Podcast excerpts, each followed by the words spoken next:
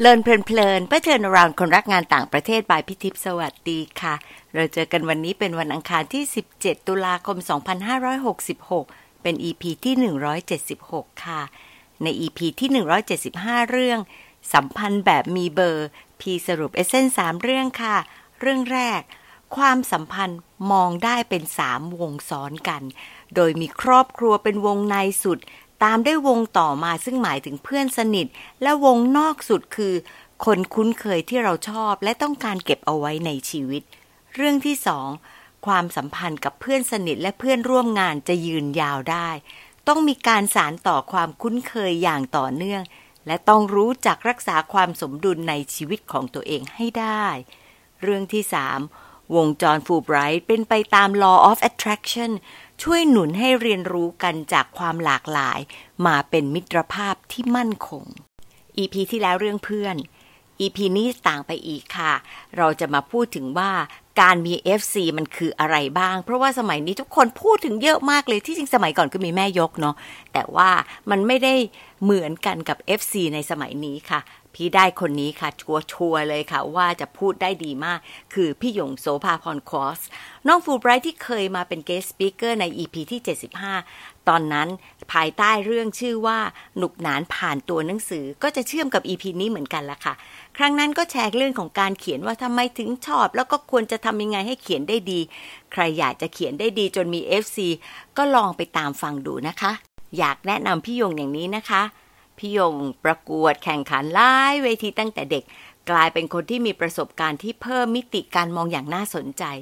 ย้ายไปอยู่ที่เยอรมันกับสามีตอนนี้ก็กลายเป็นคุณแม่ลูกสอง ที่เลี้ยงลูกครึ่งไทยเยอรมันให้พูดไทยได้ค่อนข้างดีเลยล่ะค่ะ เป็นแม่บ้านที่หาเวลาเขียนเพจจนได้ ชื่อเพจว่าเรื่องเล่าจากหยงสี จนมีหนังสือเป็นของตัวเองเรื่องก้าวตามฝัน เป็นนักแปลหนังสือเป็นหลามในงานต่างๆ ตอนนี้มาเป็นนายกสมาคมทารา กลุ่มอาสาสมัครที่แบ่งปันข้อมูลข่าวสารและช่วยเหลือคนไทยในเยอรมันมากกว่า 30 ปีค่ะ ความเป็นนักอ่านของพี่ยงที่ติดตามอ่านจากงานเขียนของหลายคน จนได้เจอตัวเป็นๆของคนที่ตนเองเป็น FC ใน EP นี้น้องๆเลยจะรู้ถึงว่าการเป็น FC และการมี FC พร้อมกันไปเลยมันเป็นยังไงบ้างนะคะ ในตอนที่ชื่อว่า สัมพันธ์กับ FC ที่มีเขินค่ะ มาฟังว่ามันเขินยังไงตรงไหนแบบไหนนะคะ ฟังกันเลยค่ะโยมสวัสดีค่ะ สวัสดีค่ะ พี่ค่ะวันนี้ส่งตรงมาจากเยอรมันนะคะค่ะจากคนที่ไม่เคยเป็น FC ไม่เคยมี FC วันดีคืนดีก็ลุกขึ้นมามีเพจของตัวเอง แต่ก็ยังไม่เท่านั้นนะไปเป็น FC คนอื่นก่อน พี่ก็เลยอยากจะเริ่มก่อนว่า เออ ก่อนจะมีคนมาเป็น FC เนี่ย เคยไปเป็น FC ของใครอะไรยังไงบ้างไหมอ๋อค่ะ ก็อันดับแรกต้องขออนุญาตบอกก่อนว่ายินดีรู้สึกยินดีแล้วก็ดีใจมาก ๆ ที่ได้มาออกพอดแคสต์กับพี่ทิพย์นะคะ เป็นความภูมิใจเป็นความรู้สึกดีใจทุกครั้งที่ได้รับเชิญก็ขอบพระคุณจริงๆนะคะ ขอบคุณค่ะ แล้วก็ขอบคุณสำหรับคำถามนะคะ เป็นนางนางงามมากเหมือนกับสิ่งที่อยากจะทำในอดีตอยากเป็นนางงาม มีโอกาสเมื่อไหร่ต้องจัดนะคะค่ะสำหรับคำถามแรกว่าเคยเป็น FC ใครมาก่อนไหมต้องบอกว่าโดยปกติไม่ไม่ไม่ได้ไม่ไม่ได้อยู่ในวงการนั้น แต่พอนึกย้อนกลับไปเนี่ยต้องบอกว่าเอ่อ FC ที่จำที่ที่เรารู้สึกว่าเป็น FC อะมีอยู่สองท่าน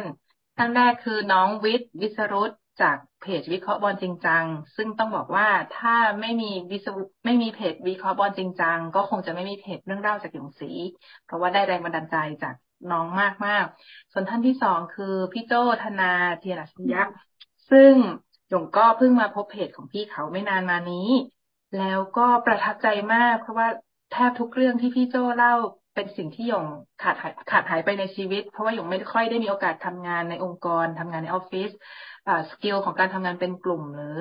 ทำงานทางใน industry ที่เป็นธุรกิจเนี่ยไม่มีเพราะฉะนั้นอ่านเรื่องของพี่เขาเนี่ย เรื่องไหนเราก็ได้ประโยชน์มากมายค่ะ ก็ชอบมากๆ แล้วก็ต้องขออนุญาตแทรกเพิ่มไปเลยว่าเอ่อตอนที่พี่โจจะออกหนังสือ เรื่องคลื่นเล็กๆในมหาสมุทรก็ได้ขอแฟนเพจอ่าช่วยเขียนอ่า ความประทับใจลงไปนะคะโยงก็เป็นหนึ่งในคนที่เขียนไป โดยที่ไม่ได้คิดว่าจะได้รับเลือกให้ไปตีพิมพ์อยู่ในหนังสือจริง ๆ ปรากฏว่าในท้ายที่สุดก็ได้รับเลือก แล้วก็มีแฟนเพจของยง คือพี่อ้อยไปเห็นว่าถ้อยคำของหยงน่ะ ลงอยู่บนปกหลังของหนังสือนะ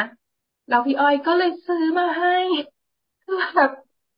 แบบประทับใจมากขอบคุณพี่อ้อยไว้ในที่นี้ด้วยนะคะค่ะ คือเป็นแฟนเพจของคนหนึ่งแต่กลายเป็นว่ารู้ว่าตัวเองก็มีแฟนเพจหนึ่งคนเหมือนกันเนาะใช่ค่ะ ใช่ค่ะ ก็เลย FC เป็น FC ของใครของใครของใครตามไปนี่ให้กลับถ้าให้กลับมาเล่าถึงความประทับอยากเล่าถึงความประทับใจกับน้องวิทย์ในฐานะที่เราเป็น FC ใช่ไหมคะ ต้องขอเล่าว่า แต่เดิมก่อนที่จะเปิดเพจเนี่ย คือเป็นคนที่เขียนเรื่องยาว แต่ว่า ไม่มั่นใจในการเขียนของตัวเองเลย เพราะว่ามีแต่คนบอกว่าไม่มีใครเขาอ่านกันแล้วเรื่องยาวๆจำได้ว่าเดือนสิงหาคมของปีหนึ่งส่งลูกเข้านอนแล้วแล้วก็ยังนอนไม่หลับก็เลยเปิดหาอะไรอ่าน ชอบเป็นคนชอบอ่านเรื่องยาวๆที่เรียบเรียงมาอย่างดี ช่วงนั้นเจอ Read the Cloud เป็นขุมทรัพย์ใหม่ก็เลยอ่านโดยเฉพาะอย่างยิ่งบทสัมภาษณ์ แล้วก็ไปเจอเรื่องของน้องวิทย์ ซึ่งจริงๆ ก็อ่านเป็นคนท้ายๆ เพราะว่าไม่ได้สนใจกีฬาแล้วก็ไม่รู้จักเขา แต่พออ่านบทสัมภาษณ์เขาแล้วก็เลยตามไปอ่านที่เพจของเขาแล้วก็ประวารณาตัวเป็นแฟนคลับ จริงจังเป็นแฟนพันธ์แท้จริง ๆ เลย เพราะว่าเขาเขียนเรื่องเล่าได้อย่างน่าอ่านมากๆก็หยงเชื่อว่าคุณผู้ฟังที่ฟังอยู่ในขณะนี้หลายท่านก็น่าจะรู้จักเพจวิเคราะห์บอลจริงจังเขาไม่ได้เขียนแต่กีฬาเขาเขียนหลายๆเรื่องและอธิบายได้อย่างแบบ เนียนมากเขียนเนียนเรียบเรียงดีมาก ๆ อ่านแล้วแบบถึงใจไม่อยากให้จบค่ะ แล้วก็หยงก็ปวารณาตัวเป็นแฟนคลับ เป็น FC พันธุ์แท้ หนังสือที่เขาออกซื้อทุกเล่ม แล้วก็ตอนที่อ่าตอนที่ ตอนที่น้องทราบทราบว่าน้องเขาจะคลอดลูกตอนที่น้องมีภรรยากำลังจะคลอดน้อง เราก็เลยขออนุญาตส่งของที่จะเลิกไปให้ คือ ตอนที่เราท้องเองเนี่ย ตอนที่เราได้รับของขวัญจากพี่ๆซีเนียร์หลายๆท่าน เรารู้สึก ดีใจมีความสุขอะที่อาจจะไม่ได้สนิทกันแต่เขามีน้ำใจให้กับเราและลูกของเราเนี่ยค่ะ เราก็อยากจะส่งต่อความรู้สึกดีๆอย่างนี้ให้คนอื่น ก็เลยขออนุญาตส่งให้น้องวิทย์แล้วหลังจากนั้นเนี่ย ก็มีโอกาสได้คุยหลังไม้บ้างนานๆทีค่ะ แล้ววันหนึ่ง Facebook ก็ suggest friend ขึ้นมาว่า เป็นชื่อวิศรุในขณะที่หัวยังคิดอยู่ว่าได้เหรอวะขอรยศขอขอประทานโทษที่พูดไม่พอค่ะ ได้เหรอ คือเราไม่ได้สนิทกันเนาะแต่เมื่อกดคลิกแอดเขาไปแล้ว แล้วปรากฏว่าน้องเขาก็รับจริง ๆด้วยค่ะ แล้วก็เลยได้เป็นเพื่อนกัน แล้วไอตอนรับเนี่ยตื่นเต้นไหมดีใจมากไหมสุดคือจะไปเหมือนจะกดแอดไปแล้วเราจะไปเอาออกก็ได้นะ แต่ก็แบบยังไงดีวะจะยังไงดีวะแล้วน้องเขาก็รับ แล้วก็แบบแล้วหลังจากนั้นค่ะภรรยาของน้องวิทย์ก็มาขอมาแอดยงเป็นเฟรนด้วย แล้ว ก็เราก็เลยคุยกันก็จะคุยกับภรรยามากกว่า คุยกับน้องจ๋ามากกว่าเพราะว่าก็เกรงใจวิทย์เนาะเขาทำงานด้วยทำหลายๆอย่าง แล้วอ่าตอนที่จะกลับเมืองไทยครั้งหนึ่งน้องจ๋าก็ทักบอกว่าอ่าพี่หงถ้ามาเมืองไทยมาเจอกันนะคะพาเด็กๆมาเล่นด้วยกันเราก็แบบค่ะน้องชวนอยู่สองสามครั้งอยู่อะค่ะ ถึงกล้าตอบโอเคค่ะงั้นโอเค เจอกันเนาะพี่เจอแต่กับจ๋ากับน้องเกวนเนาะไม่ไม่เจอวิทย์เนาะเออพี่คะบ้านนี้ขายเป็นแพ็กเกจค่ะ มาทั้งบ้านมาทั้งสามคน แบบว่าจะได้เจอวิทย์เนาะวิทย์ที่เป็นไอดอลเราที่เราเปิดเพจเพราะเขาคือเขาเป็นแรงบันดาลใจทำให้เราเปิดเพจเนาะขอโทษนะคะพี่ขอขัดเหมือนกันค่ะ ขณะที่พูดอย่างนี้เนี่ยหน้าแดงรู้ไหมคะมันเป็นคนใจคือตื่นเต้นคือคิดว่าตัวเองรู้ตัวอย่างคือเมื่อก่อนเนี่ย พูดจะพูดเสมอว่าเป็น FC เขาแต่รู้ตัวว่าตัวเองเป็น FC เขาเนี่ยวันนั้นแหละ เพราะว่าวันที่จะไปเจอค่ะ ถึงขั้นคือเอาเสื้อไปเปลี่ยนนะคะ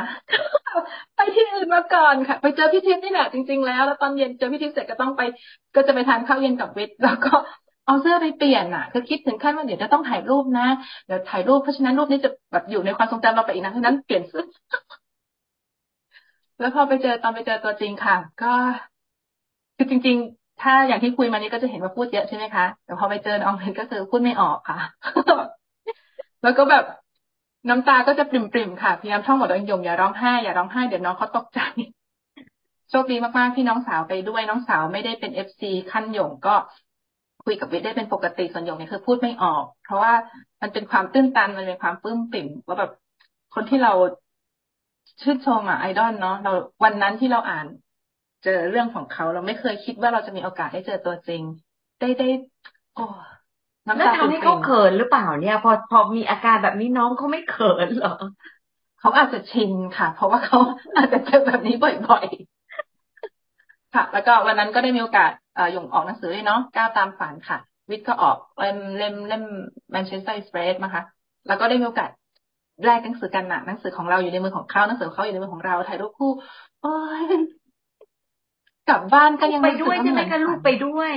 ลูกไปด้วยค่ะลูกเห็นอาการแม่ว่ายังไงบ้างเนี่ยก็คงจะเห็นว่าแม่แบบเปลี่ยนไป อาการเป็นก็ประทับใจมากประทับใจมาก อืม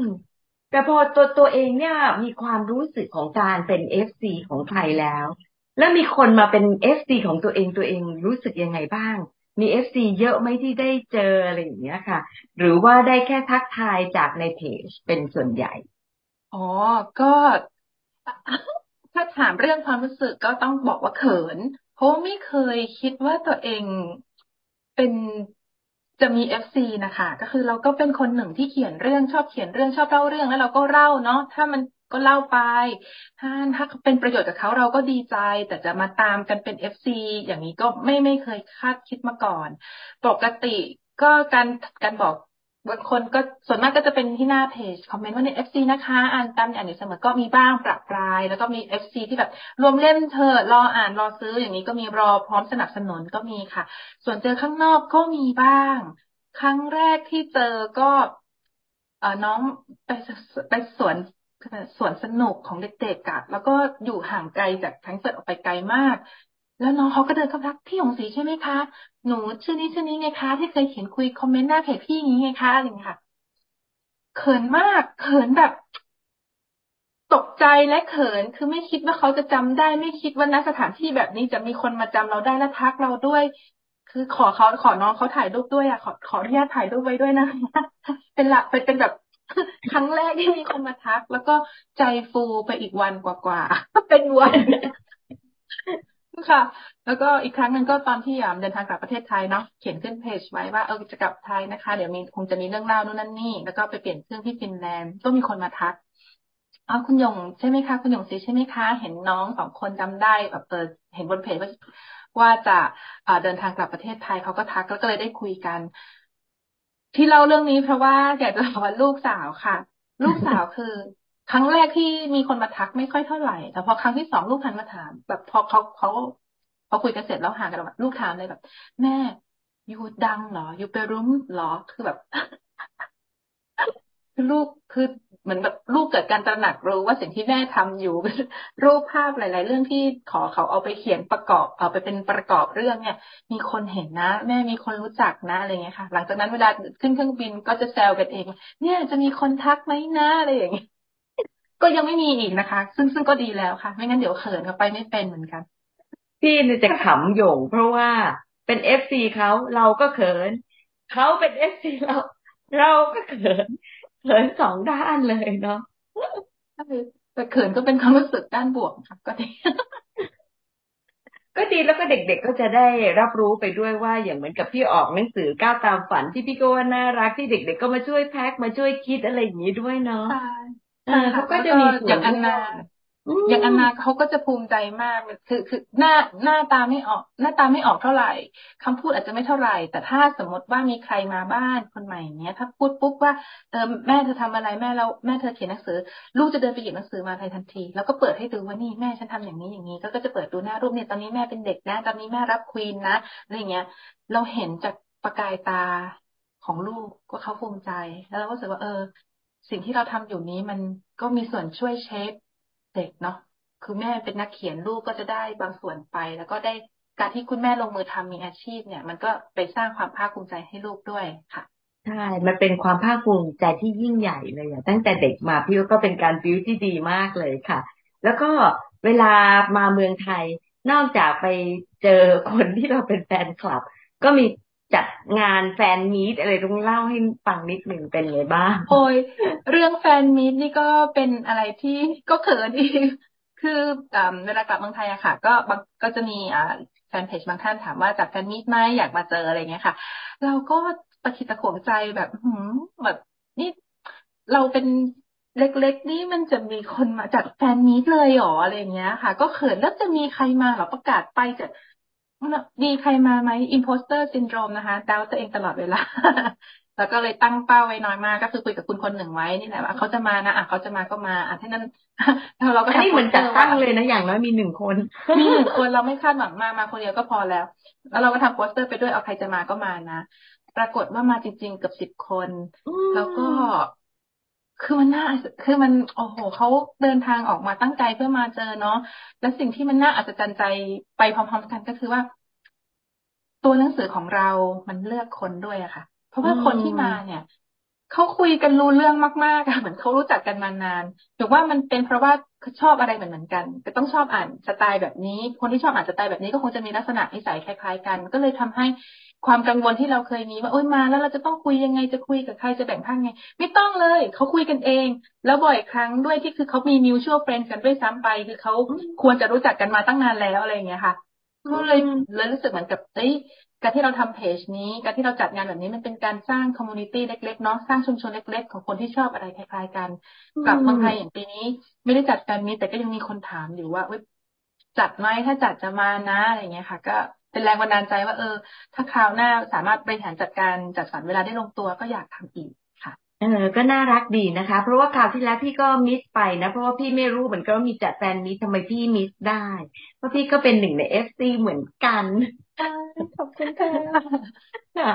เวลามันน้อยมากพี่ถามคำถามสุดท้าย ถ้าจะฝากว่าในเรื่องของ FC ไม่ว่า เราจะเป็นเขาหรือเขาเอ่อจะเป็นของ FC ของเขาหรือเขาเป็นของเราในเรื่องสำคัญหนึ่ง keyword น่าจะเป็นคำว่า อืมจริงๆ คิดไว้หลาย keyword นะคะ แต่ถ้าต้องเลือกหนึ่งอันนะคะหนึ่งคำนะคะ ขอเลือกคำว่า respect ในการให้ความเคารพให้เกียรติเขา เพราะว่าเขาสละเวลาในชีวิตของเขามาอ่านของเรากดไลค์ให้เราคอมเมนต์ให้เรา อืม ทุกคนมีเวลาเท่ากันในชีวิตและเขาตัดสินใจเลือกมาสเปนกับเรา เพราะฉะนั้น respect สิ่งที่เขาให้มานี้ด้วยการทำงานของเราให้ดีที่สุด รักษามาตรฐานของเราทำตัวเสมอต้นเสมอปลายค่ะอ๋อค่ะ ขอบคุณมากเลยค่ะโยง แล้วก็มีโอกาสยังมีอีกหลายเรื่องที่จะมาแชร์กันได้ในชีวิตในเยอรมันด้วยนะคะด้วยความยินดีเป็นอย่างยิ่งค่ะค่ะสวัสดีค่ะ สวัสดีค่ะ ขอบคุณโยงมากค่ะ อยากจะบอกน้องๆนะคะ ว่าเราสองคนคุยกันยาวมากเมามัน กว่าจะมาอัดเสียงนะคะ แล้วก็ไม่ได้รู้สึกว่าเหนื่อยอ่อนเลยค่ะ พี่ก็เลยว่า EP เนี้ยมันก็มีสาระเกี่ยวกับ FC ที่แน่น ๆ เขิน ๆ มาคุยกันเป็นสามประเด็นเช่นเคยนะคะ ประเด็นแรกค่ะ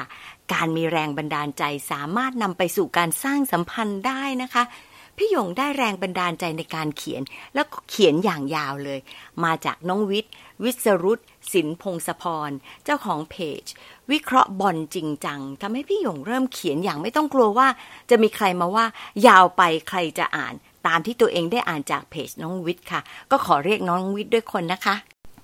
การที่มีคนคนหนึ่งทำให้เราสามารถฉุกคิดจากข้อเขียนเขา ส่งพลังให้อยากลุกขึ้นมาเขียนยาวๆ อย่างที่ตั้งใจคนคนนั้นย่อมกลายเป็นคนสำคัญในใจ แล้วก็สำหรับพี่ยงเอง น้องวิทย์ กลายเป็นคนที่พี่ยงติดตามตามติดอย่างชื่นชมค่ะ พอได้คุยกันเรื่องนี้ พี่ก็เลยต้องตามไปอ่านบทสัมภาษณ์น้องวิทย์ใน The Cloud วันที่ 20 มิถุนา2561 แล้วก็ยิ่งเข้าใจว่าทำไมพี่ยงถึงอินอย่างนี้นะคะ ความคล้ายคือความยาวในการเล่าเรื่องค่ะ ซึ่งน้องวิทย์ก็พูดว่าผมทำให้สั้นลงไม่ได้